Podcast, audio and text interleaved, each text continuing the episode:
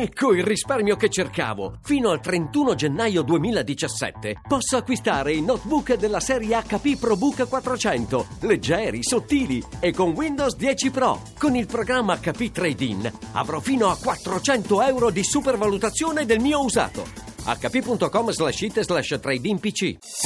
Voci del mattino. Siamo collegati con l'Avana, dove si trova l'inviata della Rai, Giovanna Botteri. Buongiorno Giovanna.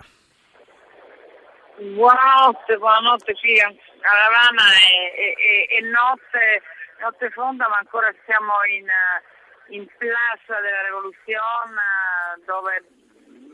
le cifre parlano veramente di centinaia di migliaia di persone, qualcuno parla anche di un milione di persone, hanno assistito a, ai funerali ufficiali di, di Fidel Castro, perché le sue ceneri poi nei prossimi sei giorni riattraverseranno l'isola a, a ritroso verso Santiago de Cuba, ma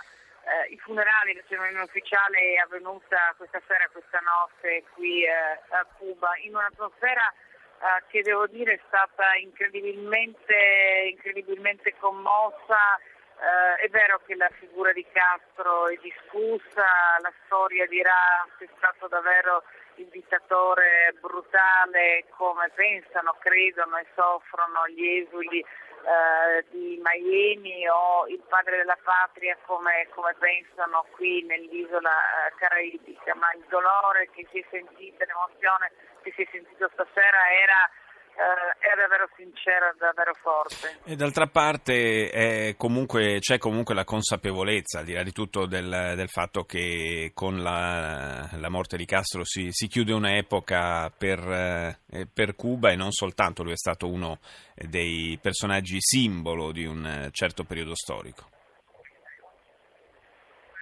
Sicuramente eh, sta, sta cambiando, lo si è visto anche da dai leader che si sono succeduti sul palco. C'è Maduro che è al centro di una contestazione senza precedenti, in Venezuela Maduro non è, Chavez è un leader evidentemente oramai poco amato nel suo paese, eh, Morales che in Bolivia ha perso il referendum, c'è stato riferimento a Lula da Silva, a, a Gilma che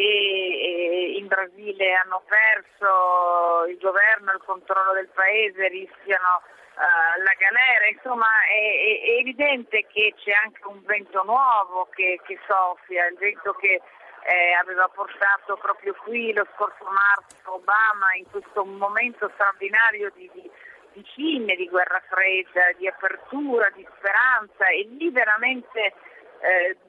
a Cuba c'era stata la speranza con, con l'arrivo di Obama, la speranza che venisse il bloqueo, che venisse l'embargo, eh, che si aprisse l'isola al mondo come una volta, al benessere, e eh, oggi non c'è più questa, questa, questa sensazione. C'è eh, la sensazione che eh, da, dagli Stati Uniti, con il cambio alla Casa Bianca, possa Uh, arrivare al contrario un inasprimento delle sanzioni, uh, la fine di, di, di, di, di quel processo che comunque è cominciato, perché sono ricominciati tutti i voli commerciali, sono ricominciati i traffici, uh, ci sono,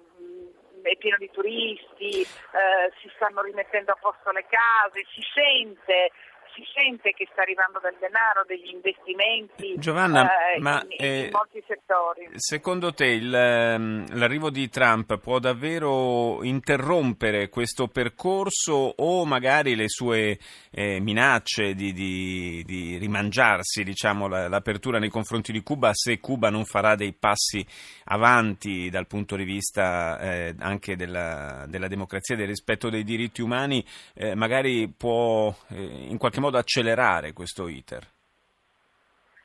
Allora, eh, è, è chiaro che è, è qualcosa di, di, di, di, molto, di, molto, di molto politico. Voglio dire, eh, Trump ha condotto una campagna elettorale eh, parlando di, di Putin come di uno straordinario statista, e se vogliamo parlare di diritti umani, di violazione dei diritti umani, eh, sicuramente la, la Russia di, eh, di Putin non, non, non mi sembra eh, nei canoni adeguati, la stessa cosa eh, Trump nei confronti di una serie di paesi con cui continua anche eh, personalmente con Uh, con il suo business ad avere rapporti molto molto densi, molto fitti, sto pensando al Qatar, sto pensando all'Arabia Saudita, quindi uh, la questione dei diritti umani è evidentemente giocata in chiave politica, sì. Non mi sembra una battaglia in assoluto per i diritti umani, perché eh, eh, questo vorrebbe dire eh, anche chiudere una serie di relazioni con eh, la Russia. È evidente, è evidente che Eh, Trump può eh,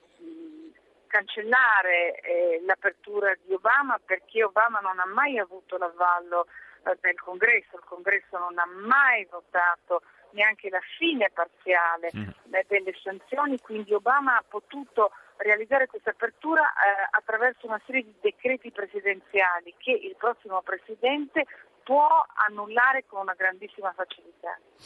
E quindi davvero grande incertezza che si mescola con la grande emozione per la scomparsa di Fidel Castro. Io ringrazio Giovanna Botteri per essere stata collegata con noi da L'Avana, la capitale di Cuba. Grazie.